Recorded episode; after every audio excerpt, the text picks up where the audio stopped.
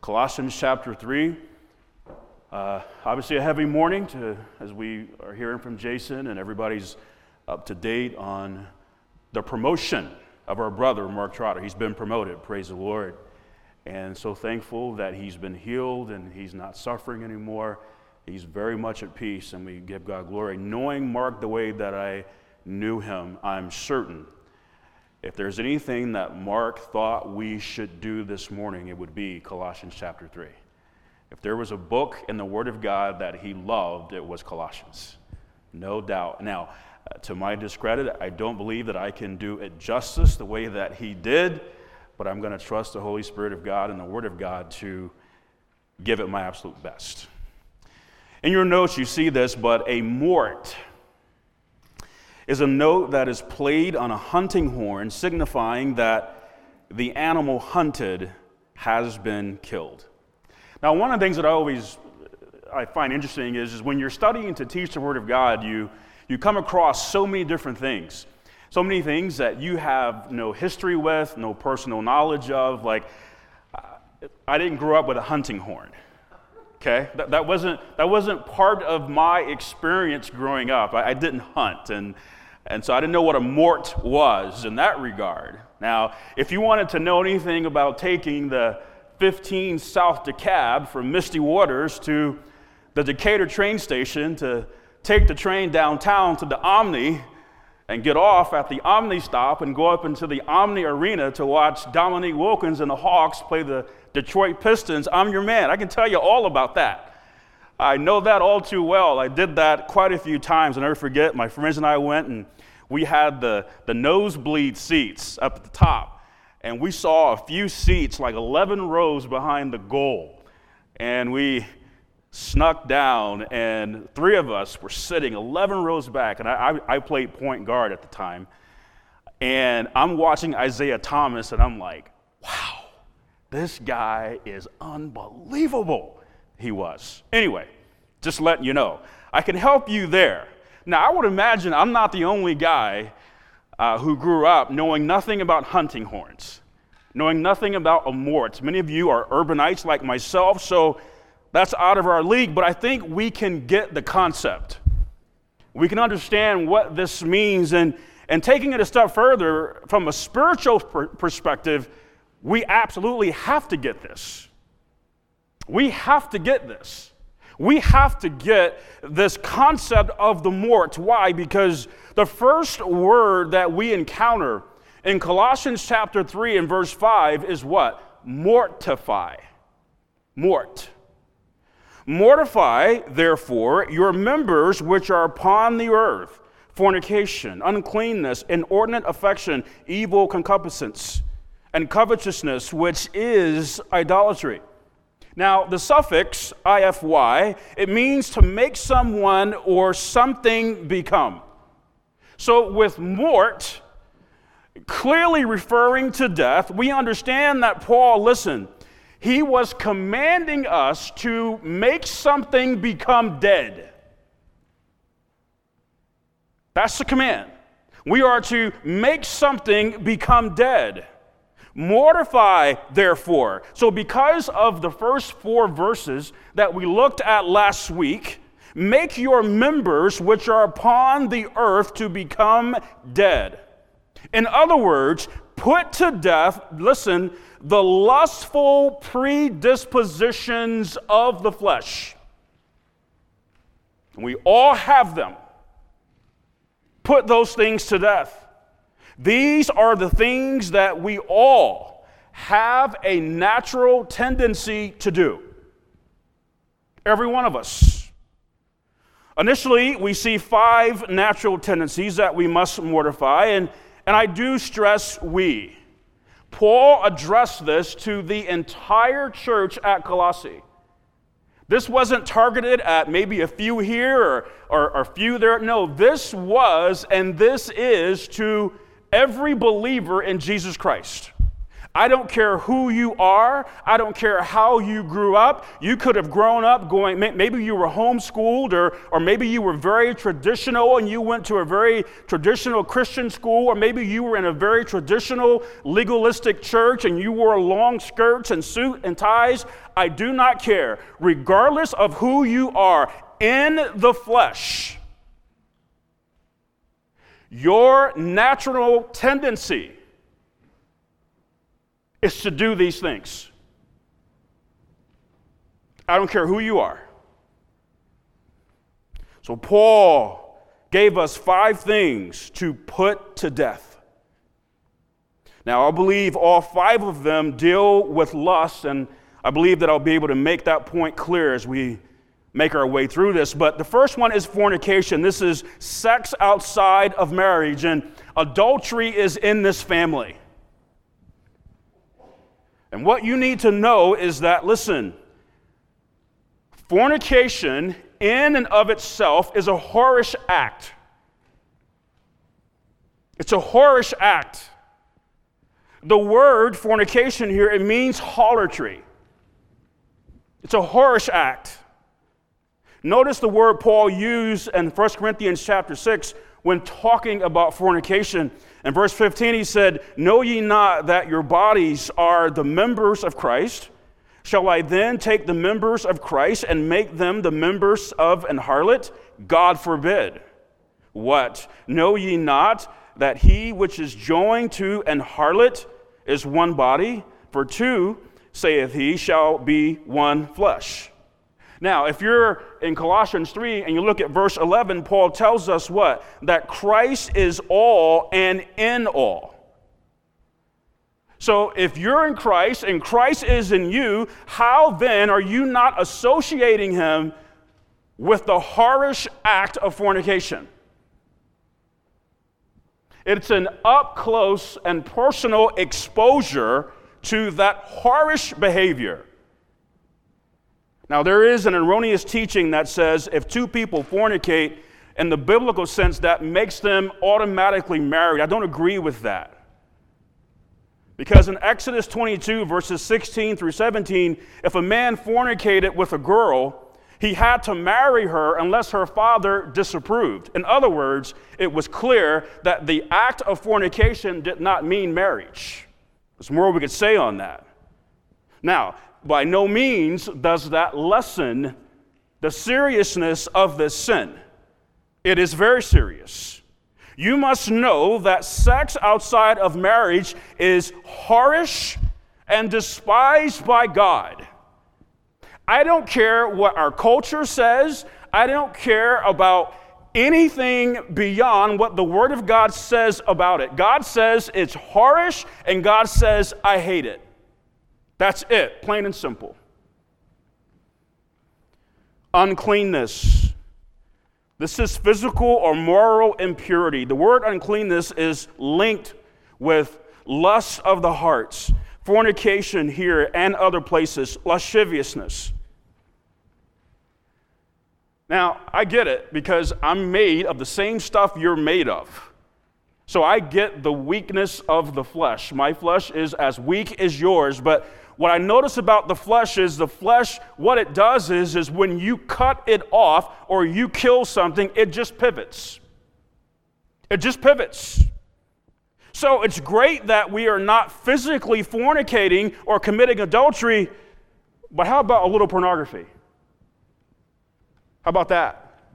Can we do that? Or how about a little flirting? Is that okay? I mean, yeah, you're, you're cutting me off. You, you, you won't give me any fornication. You won't give me any physical adultery, but, but what can you feed me? That's unclean. Listen, you must understand, I don't care how attractive you are, how nice and neat you look today, your flesh and my flesh has an insatiable appetite for uncleanness. Insatiable insatiable. Brothers and sisters, we have to be careful with how we behave ourselves with someone else's spouse. how we think about them, how we deal with them. Everything starts with the best intentions until we realize how predisposed we are to defile that. Again, brothers and sisters, keep everything in the light. Nothing is hidden.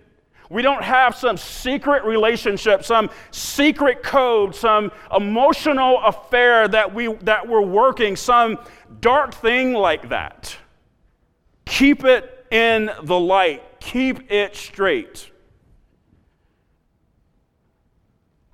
Inordinate affection. This is a regular passion. This is going beyond the bounds of what God has ordained as proper.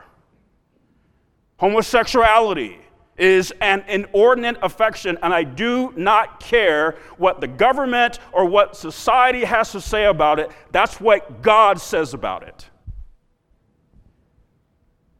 Romans 1 says it's not natural. Bestiality is an inordinate affection, and many other things I shall not name. Evil concupiscence, longing for what is forbidden or unlawful. This is hard to process, but we're talking about predatorial behavior. We're talking about dark things like rape, and on and on. And finally, and certainly not least, covetousness. This is fraudulent behavior. Obviously, we associate this typically with money and possessions and things of that nature, which is correct, but covetousness is also associated with sexual lust. We do not covet our neighbor's house or our neighbor's wife. In 1 Thessalonians chapter 4, where Paul wrote about abstaining from fornication, in that context, he said that we are not to defraud a brother in any matter. Do you understand that when you engage with another brother or sister in fornication or some type of sexual impropriety, it is fraudulent? it is spiritually fraudulent. It's spiritual extortion. So, contextually, with where covetousness is placed, the focus is to abstain from, listen, desiring anyone that God has not given you. That's idolatry.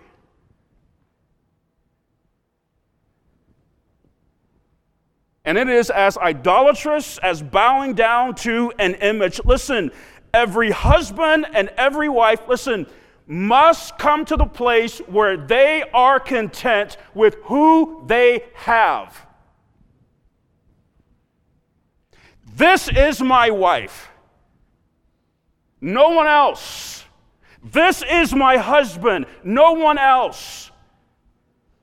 I am not fantasizing and longing and daydreaming about what it would be like if only I was married to her, if, if only he was my husband. That is idolatry.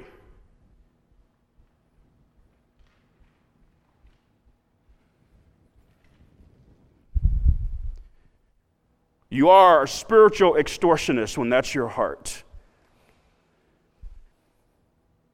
Be content with who you have. And that speaks to your character. This is a heavy text. This is a heavy text. We have to make this point. This is very, very critical. The command is to mortify, not manage. The command is to mortify, not manage. Sound the note on these things, which means you've put it to death. When we try to manage sin, we think we have a plan to keep it under control.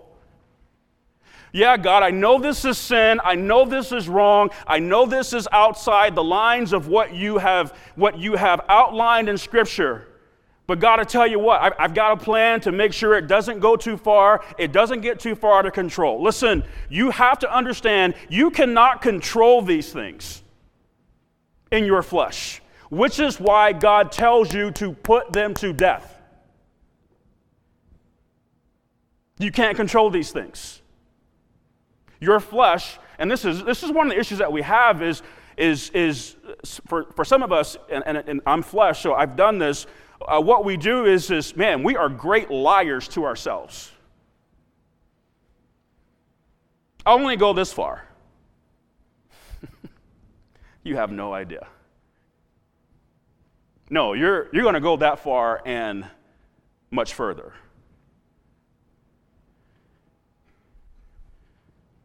Sound the note.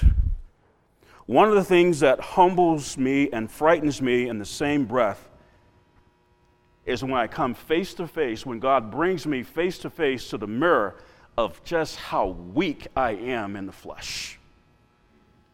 Doesn't matter what my intentions are, doesn't matter how much Bible I know, it doesn't matter that I'm a pastor, none of that matters. My flesh is so weak, and it is so selfish, and it is so sinful that it is always angling and looking for, again, just constantly pivoting. Just, okay, you cut me off here, you've killed this, okay, how about this? It just never stops. And we need to be in agreement with Paul and what he says in Philippians 3, verses 3 and 4 For we are the circumcision which worship God in the Spirit and rejoice in Christ Jesus and have no confidence in the flesh Though I might also have confidence in the flesh, if any other man thinketh that he hath whereof he might trust in the flesh, I more.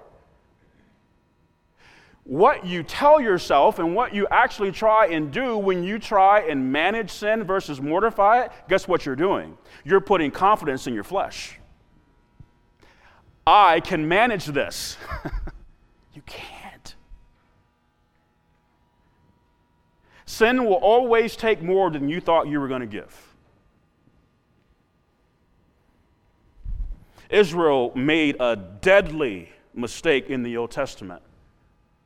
And it is a mistake that many believers to this day have made and continue to make. We have not learned from their history. Look at Numbers 33, verses 55 and 56. But if ye will not drive out the inhabitants of the land before you, then it shall come to pass that those which ye let remain of them shall be pricks in your eyes, and thorns in your sides, and shall vex you in the land wherein ye dwell. In other words, God says, when you get into the land, you've got to drive everything out. Don't manage anything. Don't, don't let anything hang around. You got to drive them all out. Did Israel do that? They did not do that. This is what I'm saying. This is what we do. There are things in our lives, and you know what, man, that, that, that's not good. But I tell you what, it's not as bad as this over here. So I, I'm going to make space. And you know what? Nobody knows about it. I, have got this compartment, I've got this closet over here, and, and I'm managing it. So I, am going to let it dwell. I, am going to let it linger, even though God said, put it to death. No, no, no. God, I, I'll kill some of it.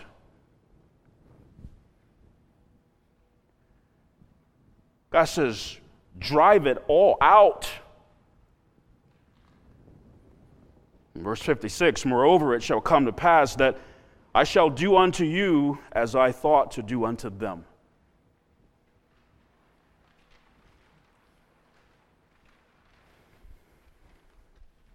This is what happens when you choose to try and manage something that God has commanded you to put to death. It very well could come back to put you to death.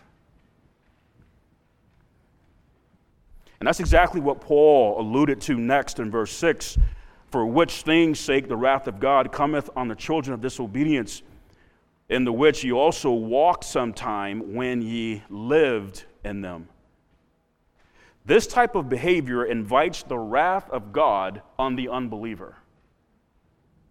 So to think that we can live in these things and not be chastised of the Lord is foolish and shallow thinking at best.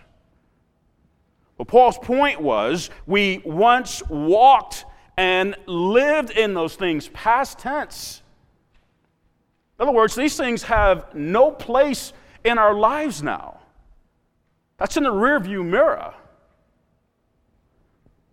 So, why are some still walking, and I know some are, and living in these things? We said last week if we fail to get those first four verses, that we have no shot at everything that follows, and you're seeing it here. Because if you're not seeking those things above, if your affection is not set on things above, then guess what? Your seeking and your setting is earthly. And when it is, these are the things that you will seek and pursue and give yourself to instead of putting them to death. Paul was far from done because he has another category of sin to address. This is why I believe covetousness in verse 5 has lust in view primarily. Otherwise, Paul would have placed it here in this list because now the focus shifts from lust to what we see beginning here in verse 8, where he says, But now ye also put off all these anger, wrath, malice, blasphemy, filthy communication out of your mouth. Lie not one to another, seeing that ye have put off the old man with his deeds. So in verse 5, we're given five things to put to death. In verse 8, we're told to put five things, uh, to put off five things, and, and, and a sixth in verse 9. So the second thing is we got to put off. Uh, put some things to death, and there's some things to put off. Now, why did Paul give the command to mortify in verse 5, and then here in verse 8 and verse 9, put off? Well, for starters, he most certainly was not advocating that we need to mortify the things in verse 5, but then manage the things in verses 8 and 9. Far from it. It's obvious that mortification is still in view because of what we read in verse 8. Look at it again. But ye also. In other words, continuing that same theme of mortification. But ye also put off all these. In other words, sound the note on these things too. Kill these things too. So, we are to mortify or put off anger. This is unrighteous passion. We know there is a righteous anger and there's an unrighteous anger. Ephesians chapter 4. When it is of the unrighteous sort, it is the result of being carnal. This is where we become passionate over things that are simply not warranted. Like, this doesn't warrant me to become unrighteously passionate.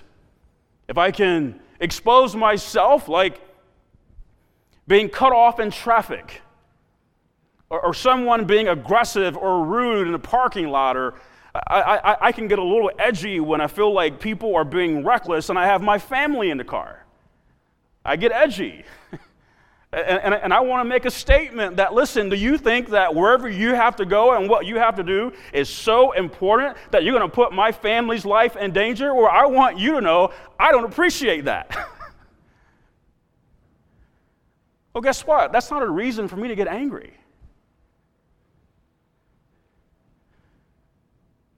Our expectations are, were unmet. Or we begin to boil over a disagreement or a difference of opinion. Wrath. This is passion as if breathing hard. It's very interesting that in verse 6 we saw that the wrath of God cometh on the children of disobedience. Paul told us to put off wrath. That's interesting for this reason. The wrathful person, listen, possesses a God complex. so the wrath of God cometh on the children of disobedience. And then Paul tells the believer to put off wrath. Wait a minute, you mean you you can be wrathful like God? If you have a God complex, you can. How dare you do what you did? How dare you not live up to my standard? How dare you? Man, I'm going to destroy you. Malice. This is badness, depravity, or malignity. This speaks to the desire to injure someone. This is not good. This is where a man can become physically abusive to his wife. I like how Harry Ironside put it. He said, We have three generations of sin here anger, cherished, begets wrath, and wrath, if not judged, begets malice. Listen, if we don't check our anger, this is where it's going. This is why I am personally alarmed when a man is verbally abusive toward his wife because I know if he doesn't check that, I know where that train's going. I will tell you very clearly when the day comes for my precious, beautiful little girl to marry, I will have as stern and clear of a conversation as two men could ever have. where it will be crystal clear I am not giving her to you to be abused. And if we ever get to that place, I can promise you with everything in me, you're not going to enjoy having to deal with me on any level whatsoever. I can promise you that. You will not abuse my daughter in any way with your hands or your mouth. If that's your agenda, please keep going. Blasphemy. This is vilification against God in particular. Now, regarding the blasphemy against the Holy Ghost not being forgiven, I do want to uh, take a quick detour here as I'm watching the time uh, let me just, and I have these in your notes for you because this is, um, for, for some, this is a very difficult thing, and, and there's a lot of misunderstanding about this. But as you have here in your notes, I do not believe that that sin can be repeated today for the following reasons. Okay, when you talk about blasphemy of the Holy Ghost, as we read it in the Gospels, where Jesus said that this is the only sin, this is the unpardonable sin, as we often hear it referred to, this is the only sin that can't be forgiven. One, the scribes and the Pharisees witnessed the miraculous works of Jesus that were performed by the Holy Ghost and attributed those works to Satan. So here's Jesus Christ, who was God in human flesh during his earthly ministry at his first coming, working the works of God that he was doing through the power of the Holy Ghost and the scribes and the Pharisees witnessed it with their own eyes and said, Beelzebub. That's how he's doing that. That's the context. Jesus Christ is not here performing miracles today before our eyes for us to attribute that to Satan. This is why I do not believe that we can replicate that sin right now today.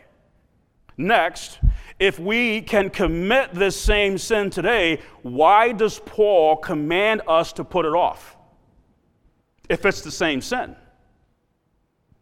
If it can't be forgiven, it can't be put off. Does this make sense? It can't be the same sin. Why did Paul not tell the churches that this sin is unpardonable? Where do you read this in the epistles where the Apostle Paul declares if you commit the sin of blasphemy against the Holy Ghost, you can't be forgiven that? Where do we find that in the epistles to the churches? We don't. Next, how could the Apostle Paul get saved? If this is the same sin, How could Paul get saved? Look at 1 Timothy chapter 1 and verse 12. And I thank Christ Jesus our Lord, who hath enabled me, for that he counted me faithful, putting me into the ministry, who was before a blasphemer. A blasphemer, and a persecutor, and injurious but I obtained mercy because I did it ignorantly in unbelief. And some will go, well, no, no, no. He was pardoned because he did it in ignorance. That's not the point. The point is, if you're saying this sin can't be forgiven, it doesn't matter if it was in ignorance or not. He was still a blasphemer. You see the point? Five. If we could commit this sin today, then the blood of Jesus only covers everything except that. Right? Jesus paid for all of our sins except that one. It's very important to note when you're dealing with this issue, when Christ made that statement, it was absolutely true at that time in that moment, but understand he had not shed his blood yet which covers all sin. This is why it's so important to study your Bible and be able to rightly divide correctly. If not, this is where people get in trouble. So, this cannot be the same blasphemy mentioned by Christ in the Gospels. However, uh, we should not be so quick to turn the page and go, okay, whew, what you got next? Because at times we're all tempted to be blasphemous toward God, if we're honest. We prayed fervently for baby Juliana, didn't we? How'd that work out? She's no longer with us. I'm not sure I've ever prayed for anybody as hard as I prayed for my brother and dear friend, Mark Trotter. How'd that work out? It actually worked out really, really good. It worked out fantastic because he's absent from the body and present with the Lord. Um, pardon my grammar, my grammar, Mark ain't hurting anymore. He's doing quite, as a matter of fact, he's doing fabulous, y'all. Ain't and y'all, how about that? On a roll. Paul said, put that off. You're tempted to, man, God, what? we prayed, we begged you, we asked, what are you? It is amazing. Again, it never ceases to amaze me anymore. Not just how weak my flesh is, but how wicked it is. My flesh is ready to turn on God on a dime. You let something not work out, you let something be difficult. You, you let some hard, harmful thing come to me, my family, someone I love, and all of a sudden, what's your problem? Paul says, put that off. Filthy communication. This is vile conversation. This includes not only profanity, but so much more. As a rule, listen, as a rule, we're always painting a picture with our words. We're always, we're always giving people imagery with our speech. So be careful with your speech. Be very careful with the image that you paint with your words. You want to do all that you can to keep people between the lines when you're speaking. So choose your words very carefully filthy communication. And, and, and, listen, this is, this is interesting because this is, the Lord is setting us up where we're going to be going in the relationship series, and particularly with this area of Scripture right now. Tragically, uh, some of these things have landed in some of our marriages, haven't they? God forbid that I would ever stand in my home and communicate filthy to my wife or her to me, where we're using filthy words and cussing at each other. And this, I mean, There are believers who live like this. No way. We don't name call. None of this. That's, that's, that's filthy communication, it's filthy speech. Life and death are in the power of the tongue, the Bible says. And those that love it will eat the fruit thereof. Proverbs 18 21. Be careful with your speech. And last but not least, lie not one to another. This is to utter an untruth. I wish this didn't apply to Christians, but Christians lie. Because the flesh is weak. I can tell you that I have been in enough conversations now and situations now where it has not been uncommon, and it is not uncommon for me to be in a situation where I'm sitting down with an individual or individuals, and they don't know what I know. They don't know how much I know. So I've actually got, I have a pretty good handle on the truth. But I want to give them the benefit of the doubt and let them have a chance to speak and say their piece and say what they have to say. And what I'm essentially looking for is are they telling the truth? And I can tell you, there have been times where I've sat there and I said, This individual right now is sitting before me lying. They don't know what I know, they don't know how much I know. They're telling me what they want me to hear. They're trying to manipulate and spin the story to their advantage. Lie not one to another. They're lying.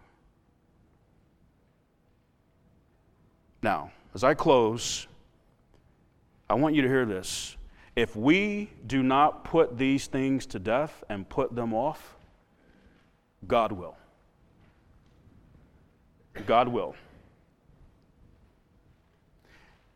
And I get it. We get to a point where we justify in our minds as to why I'm going to keep doing what I'm doing, why I'm going to keep going down this road, why I'm not going to put this to death, why I'm not going to put that off. I've got my reasons. And God says, okay, that's your choice, and now I'm going to make mine. But you are going to put this to death and you're going to put it off one way or the other. But it's going down. Here's what I recommend. What I recommend, starting with me, is we say, Yes, Lord, I'll put that to death and I'll put it off through the power of your Spirit and your word. Amen. God, thank you so much for your word this morning. I do pray that we have heard from you and that we will respond correctly. In Jesus' name, amen.